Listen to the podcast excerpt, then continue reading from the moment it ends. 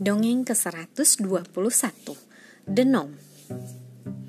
There was once a king who lived in a palace, lived with the treasure. But his favorite thing was the beautiful apple tree in his garden. Apples hung from the branches like gleaming rubies. To protect the tree, the king put a spell on it. Anyone who picked an apple would sink deep underground.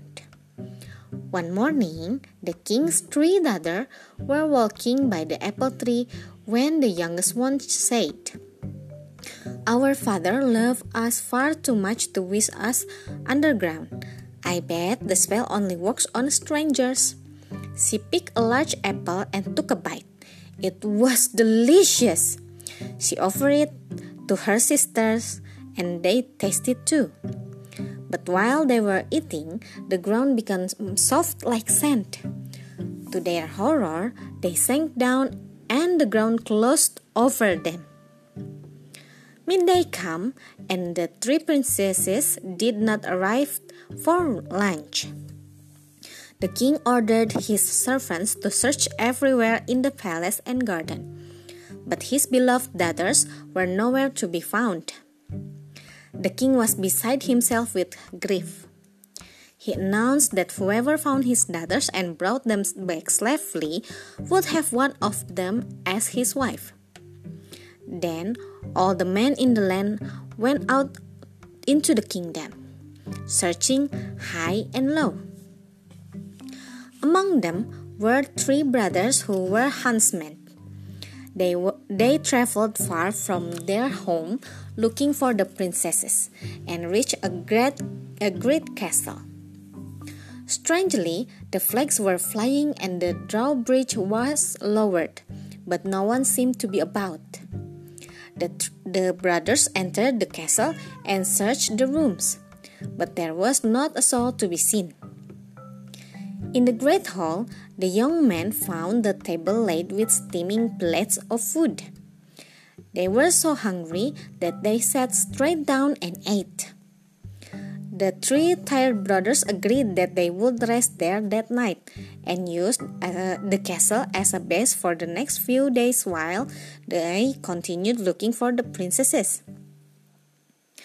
The following day, the eldest huntsman stayed to watch over the castle while his two younger brothers went out searching.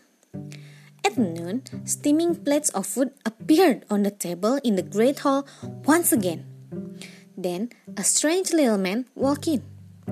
"May I join you for lunch?" he asked. "No, you can't," said the huntsman rudely, and he kicked the little man out. When his brothers returned home, the eldest huntsman told them all about the visit from the gnome and what he had done. "I'll stay and watch over the castle tomorrow," the middle brother said, and exactly the same thing happened again. On the third day, the youngest brother stayed. All happened as before, but when the little man said, "May I join you for lunch?" the youngest brother did not refuse. Instead, he replied, "Of course, be my guest."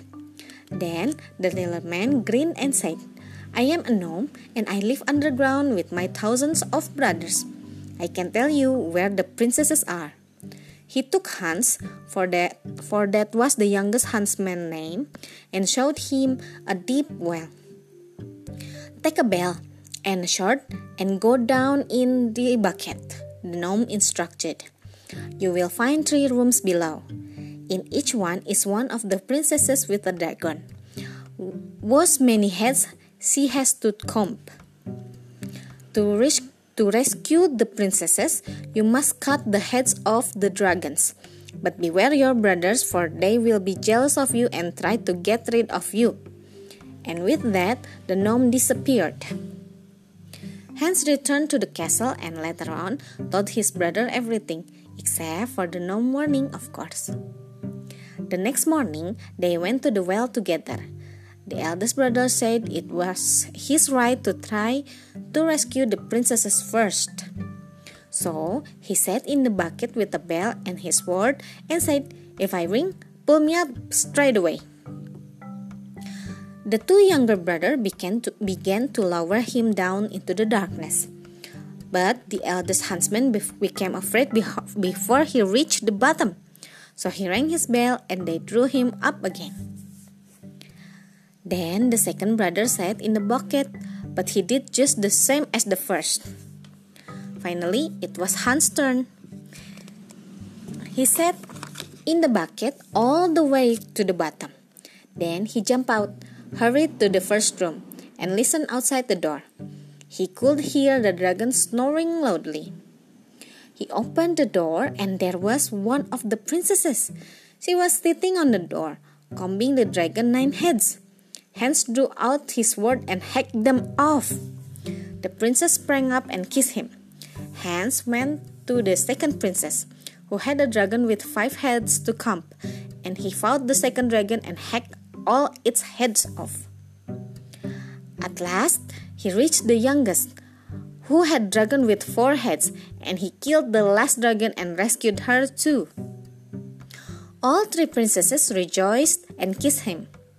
Then Hans set, uh, set a princess in the bucket and rang his bell very loud, and his brothers heaved her up, then the second, and then the third. When it came to Hans' own turn, he remembered the warning of the gnome. He put a big stone in the bucket instead of himself and shouted that he was ready to be heaved up. Then his brother began to pull and the bucket began to rise. But when it was half full, uh, but when it was halfway up, they cut the rope and the bucket fell into the ground and was smashed to bits. The brothers thought they had killed Hans. They made the three princesses promise not to say anything. Then they took them back to the king and each demanded one of them in marriage. Meanwhile, Hans was wondering how he would ever escape from underground. Suddenly, he noticed a strange little silver flute hanging on the hook on the box. He took it down and cautiously played a few notes on it. And all at once, the room was filled with gnomes. "Why have you summoned us?" they all asked. Hans explained that he wanted to get back above ground again and asked politely for their help. Immediately, the gnomes all took hold of him and, with one great leap, they sprang up out of the earth, and Hans was once again back in the daylight. He hurried off at once to the king's palace and arrived not a moment too soon, for his bed brothers were just about to marry two of the princesses. All three princesses were overjoyed to see Hans, and they told the amazed king the whole story. The king ordered the two wicked huntsmen to be banished from the kingdom at once, never to return, and Hans married the youngest princess, and they both lived happily ever after. Sekian, terima kasih telah mendengarkan. Selamat malam.